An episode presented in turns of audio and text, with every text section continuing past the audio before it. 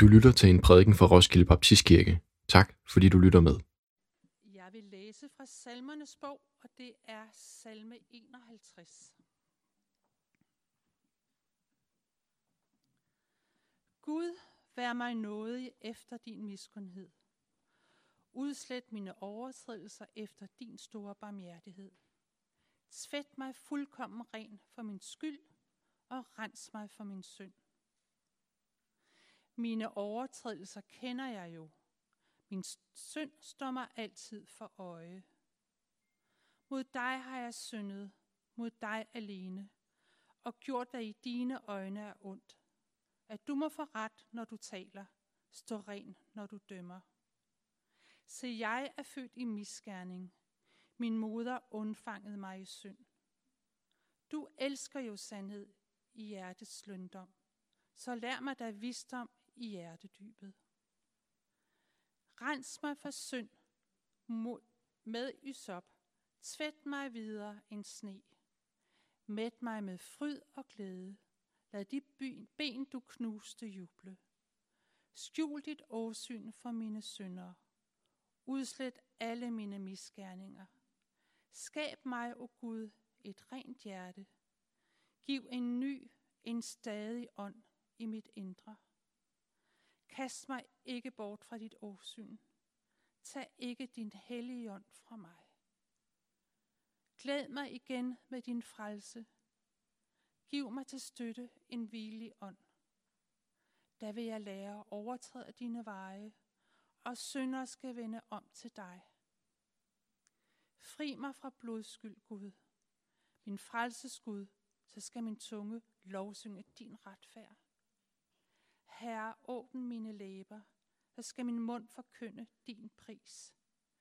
Ti i slagtoffer har du ikke behag, og gav jeg et brandoffer, vandt det dig ikke. Offer for Gud er en sønderbrudt ånd. Et sønderbrudt, sønderknust hjerte agter du ikke ringe, o Gud. Gør vel i din nåde mod Sion. Opbyg Jerusalems mure. Der skal du have behag i rette ofre brand og heloffer, der bringes tyre op på dit alter. Er der nogen i kirke i dag fra Vestjylland? Ja, vi har jo ja, simpelthen. Gunnar er her også. Det er hyggeligt. Her i sommer, der var vi øh, på ferie i Hvide Sande, som er jo næsten så langt ud vestpå, man kan komme i Danmark. Og der havde vi altså en virkelig sær oplevelse. Det var sådan, at vi stod op en morgen, og øh, aften for inden, så havde vi efterladt sådan nogle sandaler og sko uden for døren. Og vi kommer ud om morgenen, og så er der simpelthen en af sandalerne, der er væk. Og øh, vi begynder at lede rundt omkring i huset. Vi kan ikke finde den der øh, sandal, og vi begynder at lede i klitterne omkring huset. Og øh, os voksne, vi begyndte faktisk at gå og begynde at skælde ud på børnene. Det ved jeg ikke, om I kender. Sådan er, det er sådan en dynamik, der er i de fleste danske familier. Hvis der er noget, der er galt, så skælder man ud på børnene og så skiller de ud på husdyrene, eller der er sådan et hierarki der, ikke? Så vi gik rundt og sagde til dem, det er også for dumt, at I leger med de der sandaler, og I glemmer dem ude i klitterne, eller kaster dem i Vesterhavet, eller hvad det er, I har lavet, ikke? Og øh, vi gik i seng, og næste morgen, så står vi op, og kan I så gætte, hvad der er sket? Der er en sandal mere, der er væk. Fra et andet par sko. Og det begynder virkelig at blive mystisk, det der. Og jeg kigger seriøst på børnene og siger, I laver ikke sjov med os det er bare overhovedet ikke morsomt det her. Vi brugte to timer i går på at lede hele hytten igennem. Vi gjorde det igen, endevendt det der sommerhus for at finde sandaler, klitterne rundt omkring. Vi var nede ved stranden over det hele. De var bare fuldstændig væk. Så øh, den efterfølgende aften, der ligger jeg og, øh, og ruder lidt rundt på, øh, på min telefon, og så, øh, så får jeg en besked øh, om, om jeg har set en artikel, og jeg slår op på den der artikel. Og det viser sig så, at i området, der er der simpelthen en, øh, en rev, der er kleptoman. Og den er faktisk kleptoman specifikt på området sandaler. De havde, øh, de havde fundet en rev i området, som, øh, som havde været ude omkring i sommerhusene og samle sko sammen, og så tage dem tilbage til sine unger. Så billedet, det var sådan en, øh, en, lidt, en, en lidt flov rev faktisk, der lå sammen med ungerne, og så tror jeg, det var 25 sko, som den havde samlet sammen for området og, øh, og havde liggende der. Og, og det var tydeligt på billedet der, at reven den havde lidt dårlig samvittighed over det der. Og øh, vi, må, vi fik jo faktisk også dårlig samvittighed og måtte sige undskyld til vores børn, for at vi havde skældt dem ud, fordi det var faktisk ikke dem, det var en rev, der havde hugget vores øh, sandaler. Ikke? I dag der skal vi øh, beskæftige os lidt med det her skyld og skam. Og øh, det er jo øh, nogle lidt besværlige størrelser. Faktisk mange af de salmer, vi har fat i for tiden, beskæftiger sig med besværlige følelser. Altså ting, vi støder på i livet, som ikke er så nemme at takle. Og jeg tror godt, at vi alle sammen kender til, øh, til den der følelse af at have jogget i spinaten. At have gjort et eller andet, som man bare ved, det her, det er ikke okay. Det er ikke rigtigt. Jeg har tænkt noget, eller jeg har, jeg har sagt noget, eller jeg har, jeg har gjort noget, som er forkert, øh, både i forhold til mig selv og andre mennesker. Og så bærer vi rundt på de her følelser af skyld og skam. Øh, skyld, det går jo ofte på en dårlig samvittighed over det, vi sådan specifikt har tænkt eller sagt eller gjort. Vores skam er en lille smule dybere. Nogle gange så sætter det sig sådan faktisk i vores identitet, og vi får en følelse af uværdighed.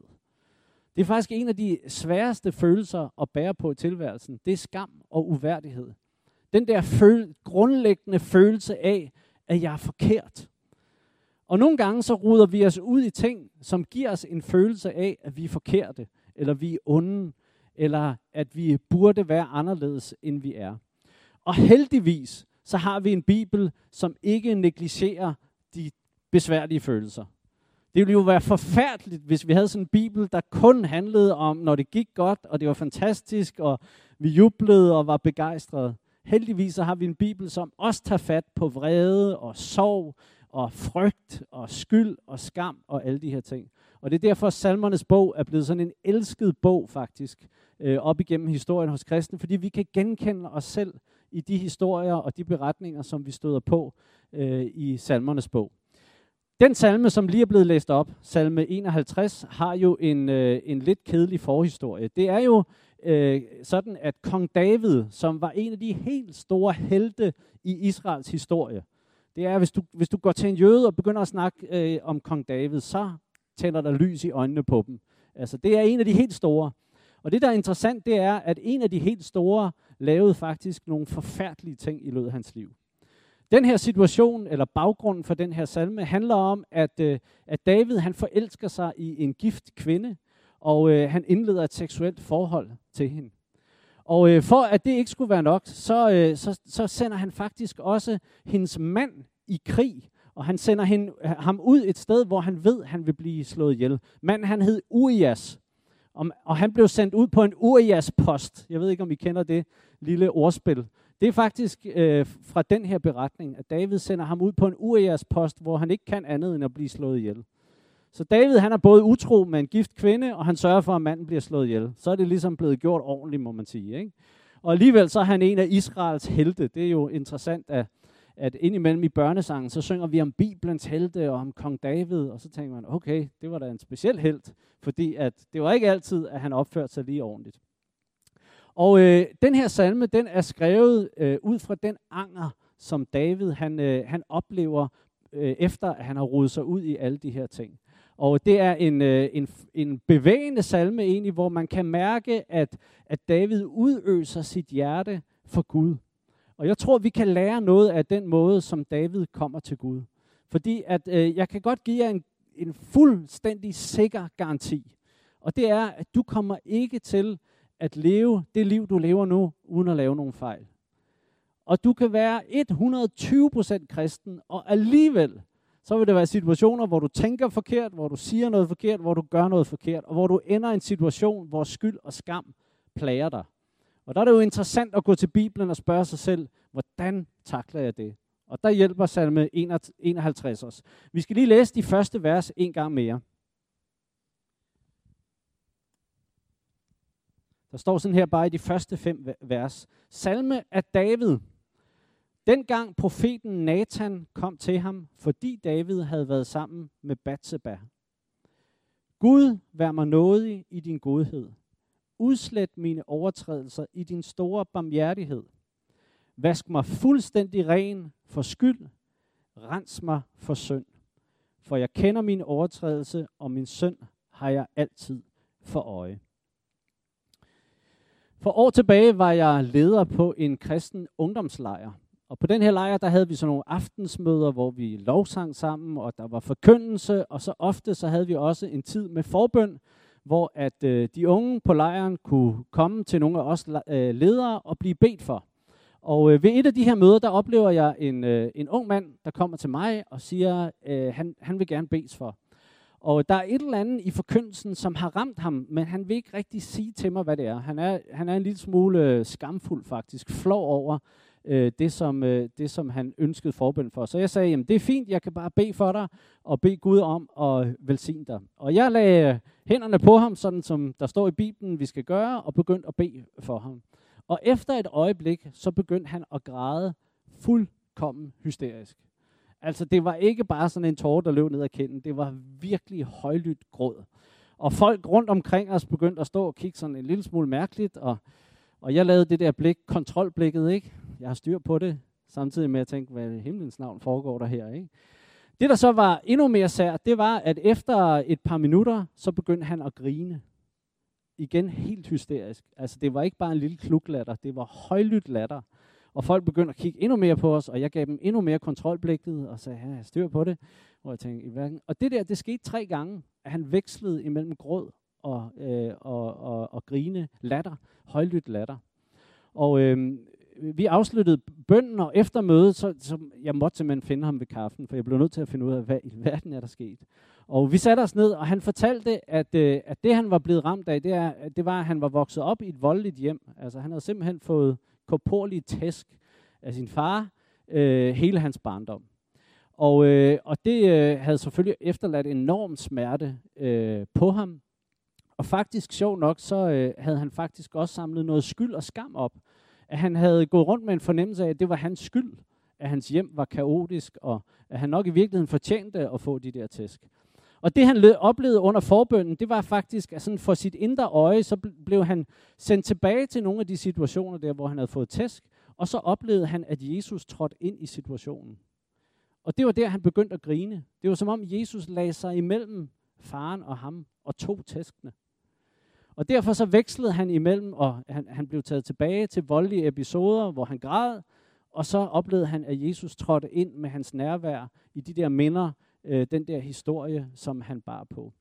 Og en af de ting, som, øh, som øh, slog mig, da vi sad og snakkede, det var, at han sagde til mig, at han havde aldrig nogensinde tænkt over, at Gud kunne være så god. At Jesus kunne være så god, at han ville lægge sig imellem og helbrede de der indre sår, som han bar på. Og jeg tror, at øh, når vi snakker om skyld og skam, og vi taler om at komme til Gud og til mennesker med det, i gammel kristen tradition, så bliver det kaldt bekendelse. Altså at vi bekender ting over for Gud, at vi bekender øh, ting over for fortrolige mennesker, vi har i vores nærhed. Så, øh, så er det så fantastisk vigtigt, at vi får fat på det rigtige gudsbillede. En af de ting, der er fascinerende ved salme 51, det er, at der er sådan en hård, fin balance i gudsbilledet mellem en retfærdig Gud og en kærlig Gud. David, han tør komme til Gud, fordi han ved, at han kommer til en god Gud. At han kommer til en barmhjertig Gud. At han kommer til en nådig og en rummelig Gud. Men han går også til Gud, fordi han ved, ved, at Gud er en retfærdig Gud. Som ikke er ligeglad med ondskab. Som ikke er ligeglad med fejltrin. Men det er noget, som Gud han ønsker at hjælpe med at rydde op i i vores liv. Så jeg tror noget af det vigtigste, eller i hvert fald det første, vi skal samle op fra den her salme i forhold til at takle skyld og skam, det er, at når vi går til Gud, så går vi til en Gud, som er retfærdig, som ikke ser igennem fingre med fejltrin og, og ting, som vi gør forkert, men samtidig så er det en god og en nådig og en kærlig far, vi kommer til. I alt det her, der spiller vores opvækstmiljø faktisk en rigtig vigtig rolle. Dem er, som er vokset op i miljøer, som har været hårde. Det kan være, at du er vokset op i en hård familie, eller det kan være, at du er vokset op i en hård menighed. Det kan være, at du er vokset op i et hårdt miljø i din folkeskole, og ofte så er det jo sådan, at vi bliver præget af det miljø, vi vokser op i. Og jeg har lagt mærke til, at mennesker, som er vokset op i hårde miljøer, som har fået skrammer langs af vejen, de får ofte et meget hårdt gudsbillede. Altså en Gud, som er retfærdig, men ikke kærlig. Og der er det vigtigt, at man får nuanceret gudsbilledet med Guds ord. Altså, at Gud er en barmhjertig og en god far. På den anden side, så kan man også være vokset op i et meget blødt og eftergivende opvækstmiljø, familie, menighed, skole. Og der har man måske en tendens til at få et billede af Gud som sådan en bamsefar, den kærlige Gud, som ikke er retfærdig. Så på en eller anden måde, så skal vi alle sammen finde balancen i det der. Og lad os præge af det gudsbillede, som er i vores Bibel, i særdeleshed i salme 51, en retfærdig Gud, som er kærlig og nådig og barmhjertig. Og jeg tror, at vi skal opøve en disciplin til at komme til Gud, når vi bærer på skyld og skam. Vi skal ikke holde os væk fra ham. Vi skal ikke lade skyld og skam øh, skille os fra Guds kærlighed. Vi skal faktisk bruge det som et mødested, hvor at vi kan få lov til at få kontakt med Gud og få lov at opleve tilgivelse og noget over vores liv. Der er nogle helt vidunderlige billeder i salme 51, som, øh, som vi skal tage med os i forhold til det at bekende øh, fejltrin over for Gud. Øh, David han taler om, at vores sønder bliver udslettet. Og det billede, han, han hentyder til der, det er faktisk et gældsbevis, som bliver revet i stykker. Krøllet sammen og smidt i skraldespanden. Det er det, der sker, når du kommer til Gud med dine fejltrin, med din elendighed, så er det ligesom, at han tager et gældsbevis, og så river han det i stykker, han smider det i skraldespanden. Et andet billede, der bliver brugt, det er, at vi bliver vasket rene. Det, der hentydes til, det, det, det er faktisk tøjvask. Og det kan man godt tænke sådan i vores øh, tid, det var da et lidt øh, simpelt eller ligegyldigt billede. Men på, på den tid, øh, hvor at øh, David levede, der var det faktisk sådan, at tøj var en del af din identitet. Det var ikke bare sådan en genstand, du ejede, det var en del af dig. Det vil sige, at det David han giver udtryk for der, det er, at jeg som menneske, hele min identitet bliver vasket ren. Når jeg kommer til Gud og bekender min fejltrin, min overtrædelser, så bliver jeg vasket ren. Og så er der det sidste billede, det handler om at, at, at blive renset. Og der hentyder øh, David til offerkulten. Altså der var en tradition for jøderne, når de skulle i templet og ofre, så gjorde de sig rene. Og de gjorde sig ikke bare rene venner, de gjorde sig fuldstændig rene. Altså, de, øh, det var under neglene, og det var tæerne, og det var over det hele, fordi nu skulle de ind for Gud. Og det er faktisk det, David han hentyder til, at når vi kommer til Gud, og vi bekender vores overtrædelser, så renser han os fuldkommen rene og hvide. Det er den Gud, vi kommer til. Det er den Gud, som vi læser om i salmernes bog, og når vi bærer på skyld og skam, så skal vi ikke holde os væk fra ham. Vi skal gå til ham, fordi at det er ham, der kan bringe tilgivelse ind i vores liv. Det er ham, der kan bringe forsoning ind i vores øh, relationer. Det er ham, der kan rense os og vaske os og udslette vores sønder. Og derfor så skal vi søge kontakt med Gud, selv når vi oplever skyld og skam. Så det er den ene ting, vi kan tage med os fra salme 51, det er, at vi skal bekende over for Gud. Den anden ting, vi kan tage med os, det er, at vi skal bekende over for mennesker. Der står i starten af den her salme, at, øh, at salmen er skrevet i forbindelse med, at profeten Nathan kom til David. Det, der skete, det var, at øh, David han havde forbrudt sig ved at, at øh, være utro sammen med den her gifte kvinde, Bathsheba. Han havde sørget for, at hendes mand blev sendt på en post, så han blev slået ihjel. Og David han oplever så at øh, i første omgang skjule alt det der for omgivelserne. Og på et tidspunkt så sender Gud en profet ind i det der. Profeten Nathan. Og det er altså elendigt, når Gud han sender profeter. Fordi det er så lynende skarpt, hver eneste gang det sker. Ikke? Og Nathan han går til David, og han, han øh, kommer faktisk med et kundskabsord om, at David han har forbrudt sig imod Herren. Og øh, det der heldigvis sker, det er, at David han, han bøjer sig for det. Salmen taler om et sønderknust hjerte. Altså at, at, Gud, at David han bryder faktisk sammen og siger til Nathan, det er rigtigt. Det er rigtigt. Jeg har syndet mod himlen. Jeg har syndet mod mennesker. Jeg har brug for tilgivelse, Guds godhed og Guds, øh, Guds nåde. Så David, han bekender ikke bare over for Gud, han bekender også over for et menneske i fortrolighed. Og det er en del af det, øh, det er en del øh, af hans frisættelse. Det er, at han bekender over for Gud, og han bekender over for et menneske. Og vi kender traditionen fra, fra hele kirkehistorien. I den katolske kirke blev det kaldt skriftemål. I den lutheranske kirke blev det kaldt bekendelsespartner. Øh, vi taler om medvandrere, eller mentorer, eller livsforvandlingspartnere. Nogen vi har tæt på, som vi deler liv med. Både det, som er pænt og smukt, men også det, der er grimt, og det, som vi oplever skyld og skam over. Og det tror jeg også er en vigtig ting at tage med sig fra den her salme. Før jeg var øh, blev præst her i kirken, der var jeg højskolelærer i Maja. En aften, hvor jeg er på vagt, der står vi inde i vores alrum og drikker kaffe. Der er cirka 30 elever til stede. Og der kommer en pige op til mig, og så siger hun, har du lige fem minutter? Og så siger jeg, ja, det har jeg. Vi træder til side fem meter fra de andre. Og så vender hun sig om, og så siger hun, jeg har haft et seksuelt forhold til en gift mand de sidste tre måneder. Jeg ved ikke, hvad jeg skal gøre. Og så, jeg vil lige ved at sige, skal du have mere kaffe? Eller, du ved, eller hvad, hvad siger man i sådan en situation? Øh, jeg, jeg sagde selvfølgelig, jeg tror lige, vi skal gå ind og ved siden af og snakke om det her. Og vi satte os ned, og hun, øh, hun fortalte med tårer i øjnene om, at hun har fået rodet sig ud i det her forhold, og det ikke var noget, hun ønskede, og alligevel så var det sket, og hun anede ikke, hvad hun skulle gøre. Og, og det blev faktisk starten på sådan en øh, indre helbredelsesproces og en helbredelse i relationer. Faktisk så blev det starten på sådan en proces, hvor hun både fik arbejdet med sig selv, fik, øh, fik bedt om tilgivelse. Den familie, det berør, berørte, øh, oplevede også en genoprettelse i, øh, i ægteskabet. Øh, og, det, og det tog lang tid, men det, at hun valgte at bekende over for Gud og bekende over for et menneske, satte processen i gang. Og jeg tror på en eller anden måde, at der er en hemmelighed, det der med, at vi er blevet givet til hinanden som en gave. I Nye Testamentet, Jesus han strækker det faktisk ekstremt langt. Han, han taler om, at vi kan sætte hinanden fri som kristne. Altså, det er faktisk i den forbindelse, at vi har det der lille vers, hvor at Jesus han taler om, at hvad vi binder i himlen er, er, er bundet, og hvad vi, binder eller hvad vi løser på jorden er løst. Altså, at vi kan løse hinanden, vi kan, vi kan proklamere søndernes forladelse over hinandens liv. Den autoritet har vi fået som, som kristne. Vi behøver ikke en pave, eller en biskop, eller en præst, eller noget, noget andet. En hver kristen, der bærer på Guds ånd, kan tilsige en anden kristen søndernes forladelse. Der er en enorm frigørende kraft i det der.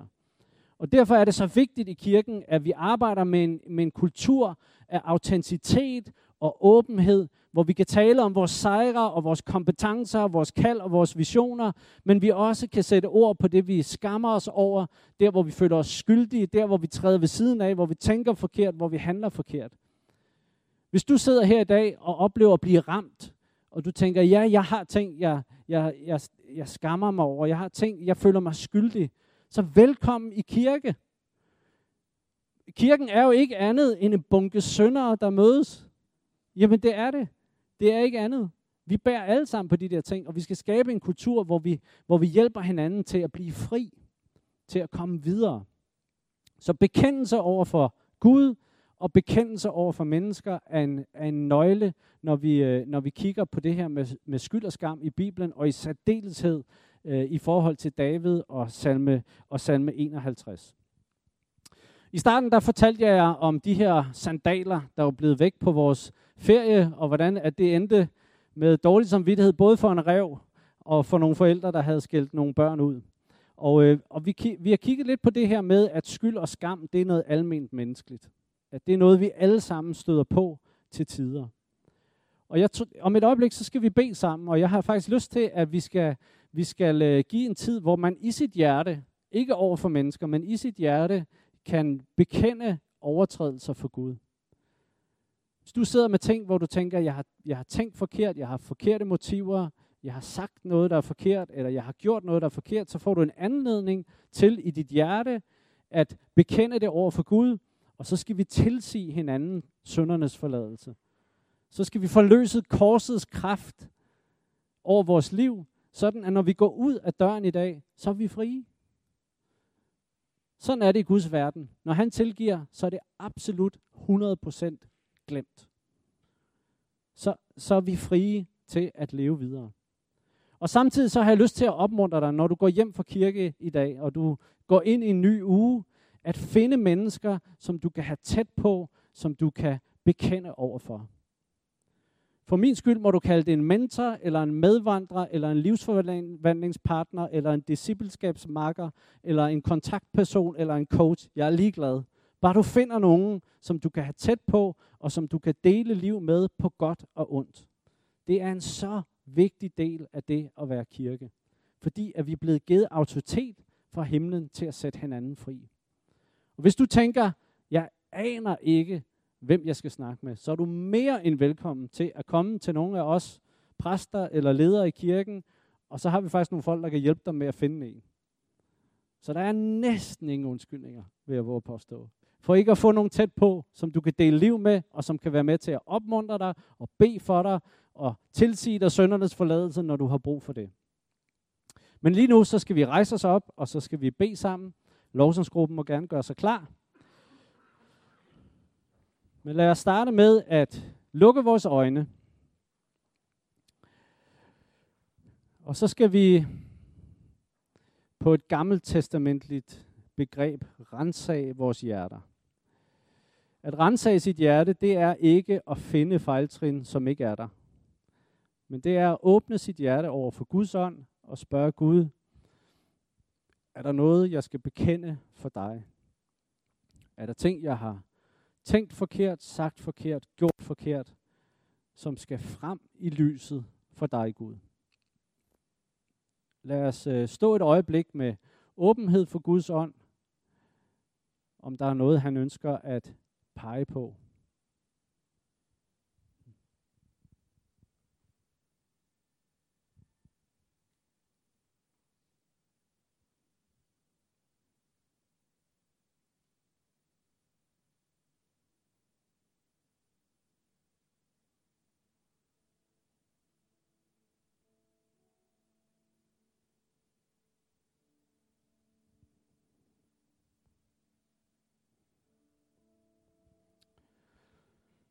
Gud, vi ønsker at sige tak for, at du er nær ved Helligånden. Og tak for, at der ikke findes nogen fordømmelse hos dig. Tak for de øh, områder, som lige nu er blevet klare for os. De relationer, de situationer, som er kommet til os, hvor vi har forbrudt os imod mennesker og forbrudt os imod himlen. Og far i himlen, vi ønsker at bekende det for dig nu. Vi ønsker at lægge det ud i lyset og bede dig komme med dit nærvær, komme med din ånd, komme med din kærlighed og din tilgivelse, som den barmhjertige og gode Gud, du er. Og med den autoritet, du har givet os, Jesus, så tilsiger vi hinanden søndernes forladelse. Vi proklamerer tilgivelse over vores liv. Og vi bekender os til korset. Vi forløser korsets kraft over vores liv, sådan at vi frimodigt kan gå videre. Vi frimodigt kan leve videre. Så far, vi beder om, at byrder nu må blive løftet af vores skuldre, situationer og minder, vi har båret på, må forløses. Og at vi endnu en gang må få lov at opleve, at du sætter os fri, fuldstændig fri.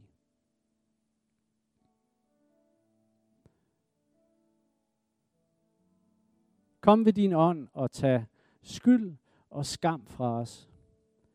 Ikke fordi vi er rigtige, ikke fordi vi er gode, men fordi at du er god. Du tilgiver. Du genopretter.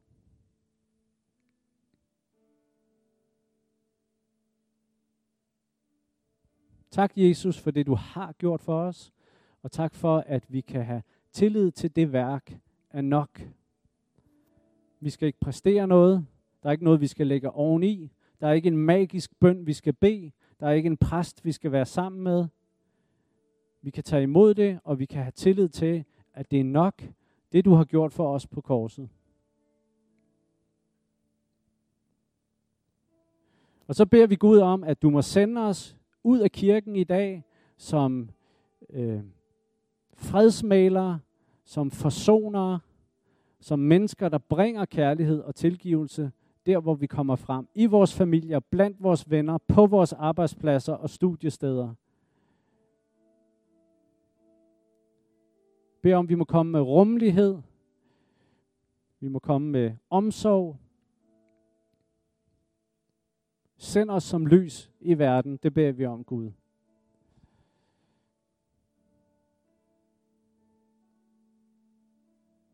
I Jesu kraftfulde navn beder vi. Amen. Du har lyttet til en prædiken fra Roskilde Baptistkirke. Du kan også finde en række undervisningsvideoer fra kirken på kirkens YouTube-kanal.